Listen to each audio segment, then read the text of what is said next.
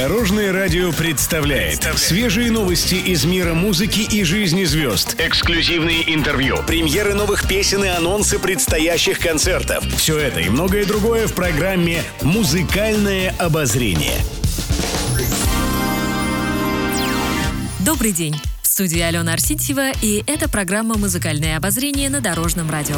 Пишет пресса. Марк Тишман в свежем интервью поделился воспоминаниями о детстве. Певец родился в Махачкале, а после окончания школы переехал в Москву. В детстве Тишман ходил в музыкальную школу, играл в КВН, а еще очень увлекался географией. Я знал все столицы стран мира, все флаги, все реки, озера, моря. И, кстати, сейчас, готовя песни для какого-то концерта, понимаю, что у меня очень большое их количество имеет географические названия, отметил певец. А вот спортом Марк в детстве не увлекался, на это были причины. До определенного возраста он был даже освобожден от физкультуры в школе.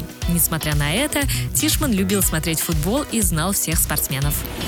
Музыкальные новости. Митя Фомин в беседе с журналистами рассказал, в чем заключается его счастье. Он отметил, что считает себя счастливым человеком.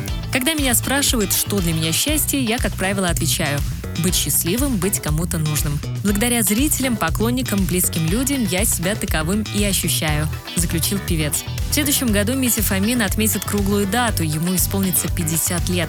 Артист уже сейчас готовится к концерту, который будет посвящен не только дню рождения, но и творческому юбилею. На сцене певец 25 лет. Он отметил, что это будет главный концерт его жизни. Главный он по многим причинам. Большая сольная площадка, много приглашенных гостей, которые были рядом со мной все эти 25 лет. Особенная программа и абсолютно новое шоу, которое будет достойно этого красивого повода, раскрыл детали будущего концерта Митя Фомин. Еще больше интересных музыкальных новостей завтра в это же время на Дорожном радио. С вами была Алена Арсентьева. До новых встреч в эфире. Будьте в курсе всех музыкальных событий. Слушайте «Музыкальное обозрение» каждый день в 15.30 только на Дорожном радио.